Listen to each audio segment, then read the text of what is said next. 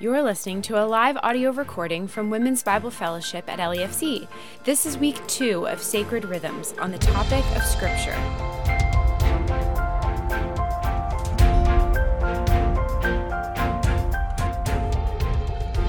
In this session, we're going to practice skills looking for God in Scripture, much like mining treasure. God promises that those who seek Him find Him.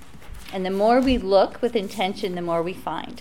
So before we begin, I want to point out God has been evident already. By you choosing this class, I mean, all of the classes, obviously, God has been drawing you here. And just like in Psalm 27, where it says, You said to me, Seek my face, you said, Your face, Lord, I will seek. And you have come here because He has been drawing you. You have been responding to His work inside of you. He is aware of the ways that you feel like you might just not measure up. You're trying to do this rhythm thing and, oh, I blew it today. He's aware. He's aware of the deep longing in your heart. He's aware of the needs you have. And He has invited you here because He wants us to meet with Him. And He wants us to get to know Him. And He is calling us to a vibrant relationship with Him not just the ho hum thing. He really wants for that to occur. So, when you consider how much, and we've shared in the groups, you want to get to know God, think about it. He wants it even more. Just multiply that by like infinity.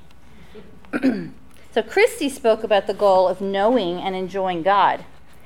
Well, that can sound daunting or unfamiliar. How do you know a God you can't see? Or enjoy a God who seems more like a principal or a policeman ready to thwack you if you step out of line.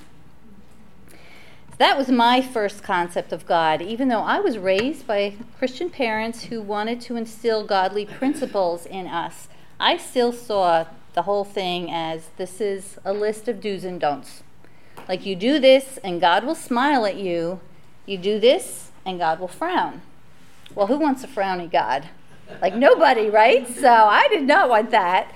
I did not want his disapproval. So I did the right things, but it wasn't an engagement of my heart. It was just an external thing imposed upon me. And I think I wanted to avoid pain, punishment, and hell. so that was my motivation. Um, that, of course, is not his motivation, and he has been drawing more and more. Our concepts of him are formed and defined. Our concept forms and defines the way we relate to him. So if we have that kind of concept, if any of you had that, that defines and forms the way you relate to him. And he wants to blow that concept out of the water because that is not who our God is. And I can stand before you today and say, by His grace, I do love Him wholeheartedly. So it's gone from following out of this because I had to and to avoid pain to seeing Him more and more and actually loving Him. And when you get to know Him, the way He presents Himself in Scripture, like, and know that He is drawing you and has gone to such great lengths for this relationship, how could you not just love him more and more? so, that's what we're doing now. We are taking him at his word and not at others' opinions or the kinds of feelings that we have had. We are going to Scripture and seeing what he says about himself. He doesn't want us to just follow rules, he wants our heart because our heart is safest with him. So that's why there's freedom in knowing we're not following rules. We're following the God of the universe who created each one of us and has designed us exactly the way we are. But how do we follow this invisible God? So Hebrews 1 1 to 3 gives us a clue. Long ago, at many times and in many ways, God spoke to our fathers by the prophets. But in these last days, he has spoken to us by his Son. Jesus is the radiance of the glory of God and the exact imprint of his nature. So God has revealed himself through his Son in the person of Jesus Christ. And Jesus affirmed this in John 5:39. You search the scriptures because you think in them you have eternal life, but it is they that bear witness of me. Do you know what scriptures he was talking about? It was not the New Testament. He was talking about the Old Testament. God has revealed himself through his Son and through the Old Testament as well as the New Testament. And we often want to separate the Old and New Testament because, after all, the God of the Old Testament wasn't he harsh and judgmental? And the God, you know, Jesus is this kind, you know, lamb. And Jesus and God are one. Jesus said that multiple times. He said, If you've seen me, you've seen the Father. And so the Old Testament and the New Testament are also intertwined. And they reveal Jesus, who reveals the heart of the Father and his redemptive purposes for us. so, God's desire for us is to restore the lost intimate relationship. Christy went over that last week. That is his pursuit.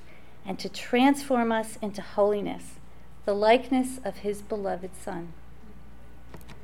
So, a good place to begin would be to look at the life of Jesus. And as Jesus walked along the shores and through the villages, he invited those to come and follow him. He invited the 12, but he invited anyone who would be willing to listen to him and wanted to find out what he was there for in his message. but these these 12, he, he didn't he didn't invite them to come so that he could impose do this these rules. He invited them to join him in his life to impart truth in this life to life relationship. This was his calling then, and this is his calling now to us. So, one who follows the teachings of another, a disciple, often takes on the perspective and qualities and practices of the one they're following, kind of like an apprentice does. You know, you just you follow this this thing and you, you become like what you've been taught. Disciple and discipline actually have the same Latin root, which is instruction or teaching, training, which is what we've been talking about. These disciplines are training us. Though we often associate discipline as punishment, and we went over that last week, with, with Christy pointed out the negative connotation we have with discipline, and yet if it's training us for good things, there are benefits to it. So we have this uh, the goal of discipline is to lovingly correct and shape through training in redemptive and life giving ways. So it can be described as an external practice designed to bring about an internal change. So we're doing these external practices, these are tools to bring about the internal change. Not just to externally right wrong behavior, but to renew our minds from the inside out. Is that true of the way we discipline people too? that it is the point. Mm-hmm. The point is not retribution, it is to bring about and train so that there is redemption. Bet- between retribution and redemption, there is a huge chasm. Yeah. So that, that would be yes. That would be my yes. Um, God's principle in creation, when He created people or animals or trees and plants, was to be fruitful and multiply after their kind. So, this same principle is true of us as disciples of Christ to reproduce the life of Christ in us in such a way that that also um, teaches others to follow the things, to observe the things that He's commanded us. That's part of His commission. So, Jesus as the exact imprint of God, reproduced the same in his disciples in word, in action, and in love.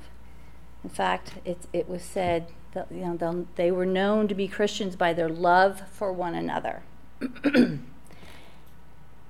Luke 6:40 says, "A disciple, this is us, when he is fully trained or disciplined, will be like his teacher." Is that not what we want? We want to be like our teacher Jesus. So may it be so that after we've engaged with Jesus in the scriptures, we absorb his mannerisms, we put on Christ and his nature, and then in turn leave behind his example for others to follow.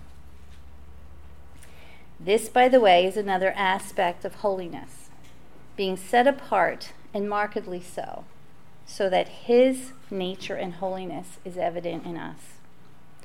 So we achieve holiness through intimacy. Like the disciples spent time with Jesus day in and day out. They'd eat together, they'd walk together, they'd laugh together, they'd fight together, they just were together.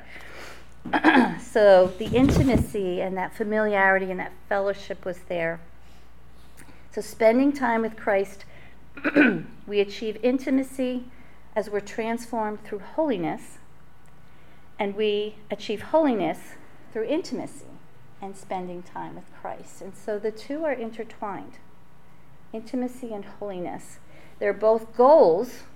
We want to get to know Him more, and we want to become like Him. See the intimacy and the holiness. so they're goals, but they're also results as we spend time with Him. It becomes a natural thing. He working in us, us engaging with Him. It's not a passive thing. So, since God's heart is for us to experience deep relationship with Him, let's talk a minute about relationships. What have you found to be essential building blocks for developing close relationships? Like, what separates, distinguishes your closer friends from your acquaintances? What kinds of things do you look for or appreciate in those relationships? Trust. Trust, yeah top one, right?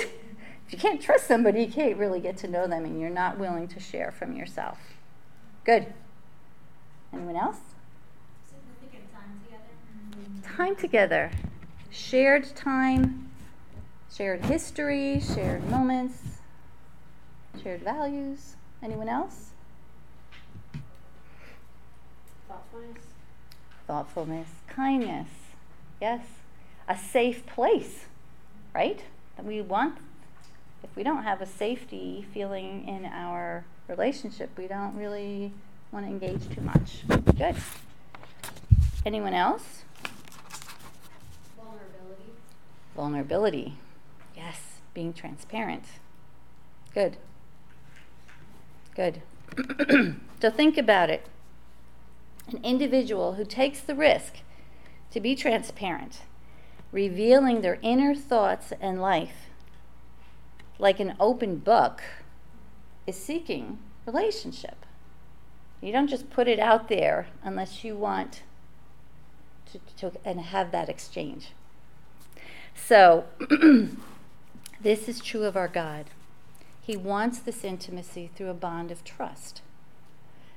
and he has he has He's worthy to be trusted. And on each page, as you read through the scripture, He is there, revealing Himself, being vulnerable, showing who He is, showing that He is worthy to be trusted. This right knowledge of Him, as opposed to the wrong knowledge, which is what I shared at the beginning, is allows us to grow in our understanding of his character and then our trust. Why else would we we trust somebody we don't know. So, as we focus on the scriptures, we discussed who they reveal. What actually are the scriptures? Why is the Bible given to us? The scriptures are amazingly consistent in the message that they reveal of God, of His nature, of His love, of His purposes. And they, are, they were written over hundreds of years by 40 different authors each very different in their personality and their position and their time period, but very consistent in their message because they were prompted by the Spirit of the living God to write what they wrote. so it is authoritative and inerrant and consistent. So this is a little bit of, of doctrine. Doctrine is core teaching, core teaching of our faith. So it's a review for some of you and maybe new for others. But it's foundational for each of us, sisters, to know, to know the truth, to know the rock upon which we stand. Because we live we are living in a world where truth is being eroded, where authority is being eroded, where the concept of God is being maligned, and we need to know the rock and foundation upon which we stand the authoritative plumb line of unchangeable truth. It is not subjective. We can stand on it, we can trust it. It is reliable because based on the nature and character of God Himself. Jen Wilkins said, The antidote to a false teaching is a true one. We're only lured into wrong belief about God when we are unschooled in right belief about Him. God has chosen to reveal himself through the scriptures and through Christ. so, by learning the scriptures and measuring everything else we hear through that filter, then we have the discernment and we have the understanding that we're seeking, and we have that intimacy and we have that holiness that's transforming our minds. so, when we see these scriptures, that have been preserved for us throughout the ages as a gift, then we are maybe more apt to open them and to get into a rhythm of really seeking and finding. They're revealing God, they're revealing so much that um, we need because He created us to need Him, to commune with Him, to fellowship with Him. And He has given us everything we need in order to do that. When we see that as a gift, then we're free to respond and follow Him in love. Not out of a sense of duty, not because we have to, not because we're working for His favor. We're free to experience and know Him as He's revealed Himself in His love and His glory. We're free to see He's worthy of our trust, worthy of our love. So here's a couple verses that speak to its benefit. Reading, the Word of God is alive and active. It's not like any other book you can pick up. It's sharper than any double edged sword. It penetrates even to dividing soul and spirit, joints and marrow. It judges the thoughts and attitudes of the heart, our motives. 2 Timothy says all scripture is breathed out by God profitable for teaching, doctrine, reproof, for correction, for training in righteousness. Sounds like discipline. That the man of God may be complete, equipped for every good work. So, what are the benefits the Bible tells us? You want to just call them out? Teaching. Teaching. Reproof. Correction. Correction. Training. Training. Good. Instruction.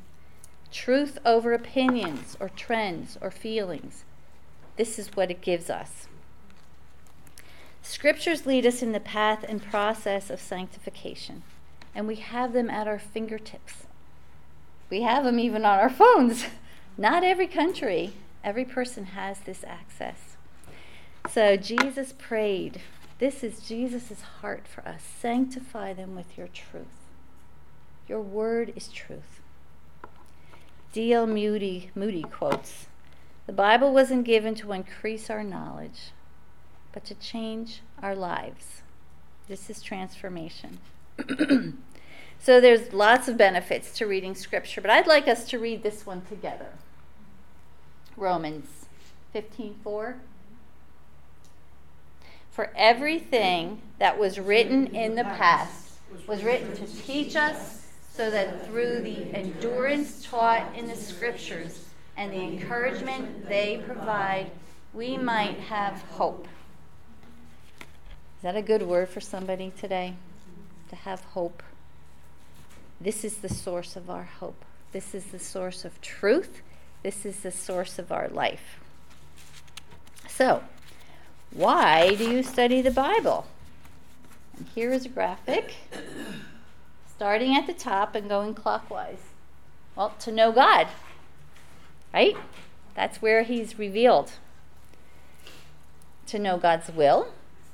It's also evident His purposes in general, and as we'll go on, we can find out more about how He also reveals His will in a more personal way. Becoming godly, we're talking about that. Holiness, transformation, bearing fruit. That would be the fruit of the Spirit, or that would be multiplying into other disciples. Defending yourself. This is the rock, the truth upon which we stand. Defending against wrong beliefs. Fueling our prayers. And we're going to talk more about this when we when we get into the prayer section. And fueling our joy. That's where the enjoyment comes from. So, why are we going over all this? Think about the great lengths that God took so that you could know Him more fully. He wants to be known. And when we open this precious book, we can know God as something to reveal to you. You don't have to be a scholar, it's living and active, not ancient and irrelevant. So, a sacred rhythm would be to ask God to open my eyes that I may see the wondrous things from your law and look for ways God reveals himself in Scripture. So, I'm just going to share a, a, personal example. I was um, going through uh, John earlier this year when, when uh, Easter, between the events between Easter, between Palm Sunday and Easter and all the events of that week. And I was entering in like a disciple, being there and observing and processing that and thinking about Peter, for one, who had just claimed that he would die for Christ. And then three separate times he denied not only following him, but knowing him. And just thinking about Peter and how I would, or I, Peter, I would have been kicking myself in such great remorse like, how could I have done such a thing? And don't you wish I could, you could re, you know, rewind and go back and change the story? But that's not possible. And, and so he went, he went back to fishing. And Jesus met him there. He met him on that shoreline. He met him physically and emotionally and spiritually. And for every one of those times that Peter denied Jesus, Jesus recommissioned him and showed him that he was entrusting him with his flock. Now, he didn't meet him like I would have. I would have been like, hey, Peter, you know, what were you thinking? that parent would have come out in me, like, what were you? No, that's not how he met him. He revealed himself as a redemptive God, as a wise teacher, as a gracious friend. And the example and modeling to Peter of what forgiveness, healing, and restoration looks like. This was the Peter who at one point said, Well, how many times should I forgive somebody? Seven. And he thought that was a great number. And now he had done this horrible thing that is da- in, in, written in history books for everyone. And yet Jesus showed him again this training. He shaped Peter through training in redemptive and life giving ways. Peter received abundant forgiveness in a way that marked him for life. And then what happened to Peter? He became the rock. He was the rock. That is his name, too. So we go on, and then Jesus is talking to Peter and telling him how, how he's going to die, and a pretty somber conversation, and an intimate conversation. And Peter is like, Does anyone know Peter's response when Jesus was walking with him after that? He's like, Well, what about John? And I'm like, Peter, really? You're like, this is Jesus telling you how you're going to die and everything. And, and Jesus said to him, and I'm shortening this, um, What is that to you? You follow me. And those words, written thousands of years ago, reached out from that shoreline and pierced my heart. And I have read this story tons of times before, but I had been dealing with someone's attitude and I was like, what about them? What about them? Da, da, da, da, da. And Jesus was like, what is that to you, Cindy? Like, let's talk about this. What is that to you? Really? What's going on in your heart? And and he listened to me say what was going on and why it was and he revealed my own heart to me through that. And it was a beautiful time of fellowship, his correcting me and training me in redemptive ways. Is that not the heart of our God? Yeah. So, the Spirit, the Word reveals God and His heart and His love and His, His desire for us to be freed. And the Spirit illuminates it. And this is transformational. So we have we gain freedom from the binders that blinders that we've accumulated. So I'm going to jump ahead to just thinking about um, beginning with this rhythm. I would say again, begin with a prayer. God, open my eyes to see these wondrous things you have for me. So we're not just, I mean, we can read the Bible and we can write down our notes and everything, but we really want to engage with the Scripture, with the God of the Scripture and His heart for us. We can't do that without the work of the Holy Spirit illuminating and, and drawing things out. So then we ask, how are you revealing yourself here? How are you revealing yourself here? And there's tons of attributes, and you see them in the beginning of your book. And there's even more than that. Christy could have written a whole book of. But how are you? What is what is this that you want me to see about yourself here? So say that, you know, he's he's revealing himself as as the good shepherd. Well, what does that mean? You know, picture that. How how are you shepherding me? And, and think of the ways that he has he's he's led us. He's provided for us. He's protected us. He's even laid down his life for his sheep. He calls us by name. So you're, you're reflecting on those kinds of things, whatever, whatever passage you're in. And then, and linger there, linger there, because it's like, it's like a banquet. He's, he's placed all these things in Scripture for us to enjoy and, and put in all these wonderful flavors and savorings and everything. And we want to get to the, you know, just quickly eat and run, you know, and so it is, yeah, it's there for our nourishment and for application, but it's also he wants us to linger and to enjoy it and to and to just enjoy each morsel, each verse and, and reflect and fellowship. Is that not why we get together and eat? For fellowship? This is what he is he's offering to us. So then a follow-up question, which is going more into application, is what is my response to you? Is it a promise? Is it a correction? Is it a direction? It's a place for me to respond and say, God, you are so good. Are so good to me to reveal this. Open my eyes even more, make me more aware of who you are. And, um, and then we, and we respond in prayer. We respond with worshipful hearts. We respond in confession, like I did when he showed me where my heart was and repentance, sometimes it's intercession, whatever. That is our response, is to give, give that back to Him. And so Christy is going to bring us further into that. Okay, thanks, Cindy. And I'm encouraged, and I hope you are too.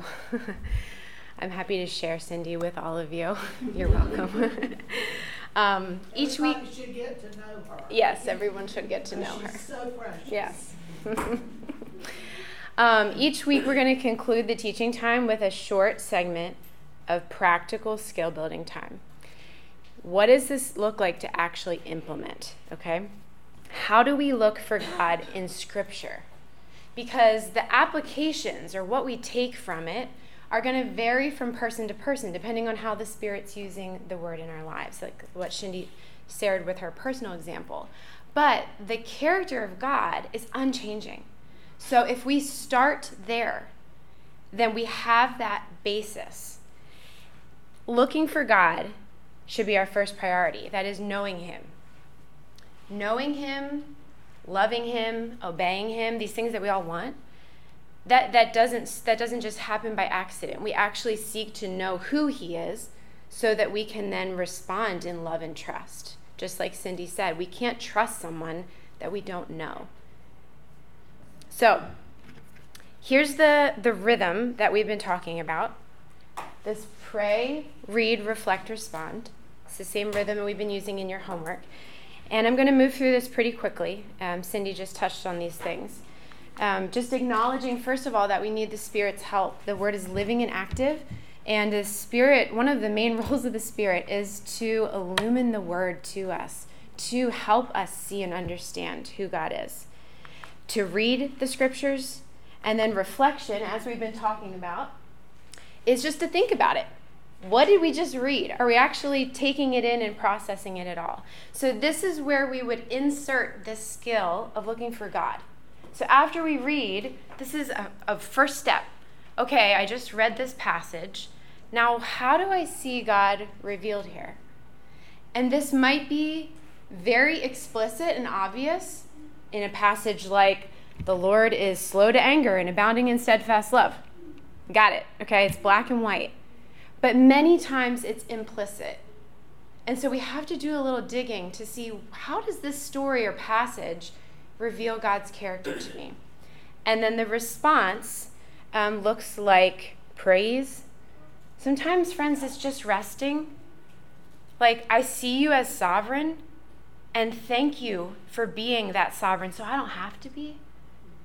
Or maybe it's a point of conviction that requires our confession, our repentance, or our obedience. So, for the sake of time, I'm not going to go through an explicit example with you, but I want to show you kind of what this might look like. So, I have um, an example from an Old Testament book, First Kings. All right? It says, Then the word of the Lord came to Elijah, who was a prophet of God. And he said, Leave here, turn eastward, and hide in the Kerith ravine east of the Jordan. You will drink from the brook, and I have directed the ravens to supply you with food there. So he did what the Lord had told him. He went to the Kerith ravine east of the Jordan and stayed there. And the ravens brought him bread and meat in the morning, and bread and meat in the evening, and he drank from the brook. So we could be like, oh, that's a cool story about Elijah. Neat. Um, moving on. Okay. Or we could be like, oh, wait, so how does this reveal God? And so if you start thinking that way, then suddenly I'm saying, okay, well, he's, he's communicating with Elijah He's directing him. He is providing in an extremely tangible way for Elijah's needs. Which, if he's providing, that means he knows what Elijah needs. He actually cares what Elijah needs, and he actually has the power to supply those needs. Do you see how that just keeps going? And uh, not to mention his sovereign power over creation. He's sending the birds with meat and bread to feed his prophet. So we see all these aspects of God's character. The application, if you read a passage like this, is not to say, okay, well, my family and I are going camping this weekend, so Lord, tell me where to set up camp. And I'm just not going to worry about food. You're just going to bring the meat and the bread. Like, no one is going to do that, okay? but the application is drawn from his character. His character. He's still the same God. He's communicative, He guides and directs us, He provides, and He has power over all things to orchestrate what He wants to accomplish. Do you see?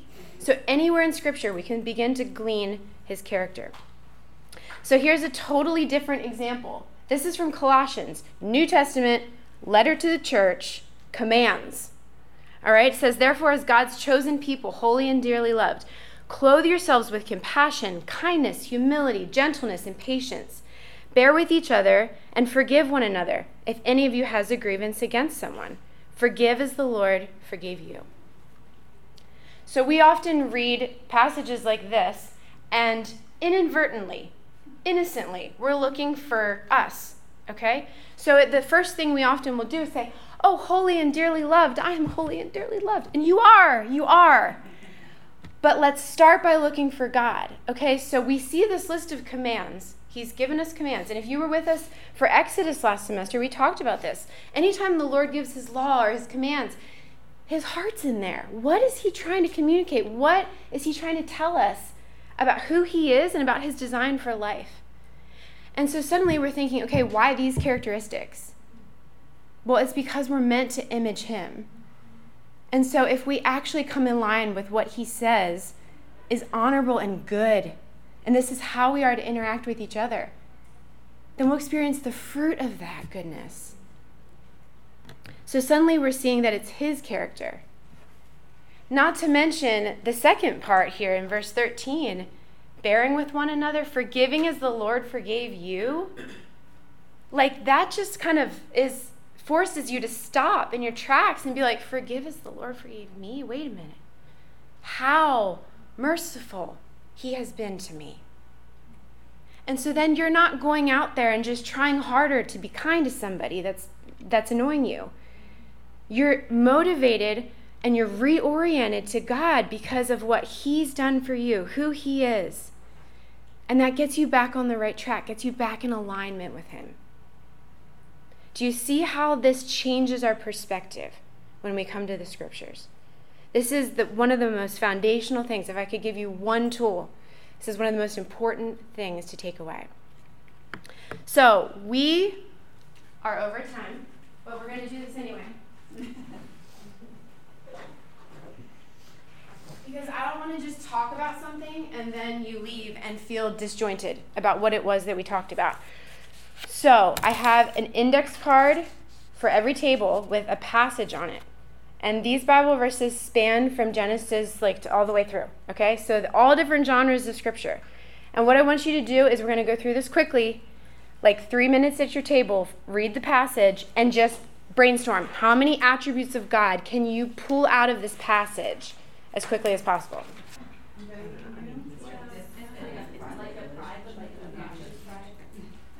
Okay, I'm gonna pull you back. Did you find something? Is anyone completely sober? Like nothing. Okay.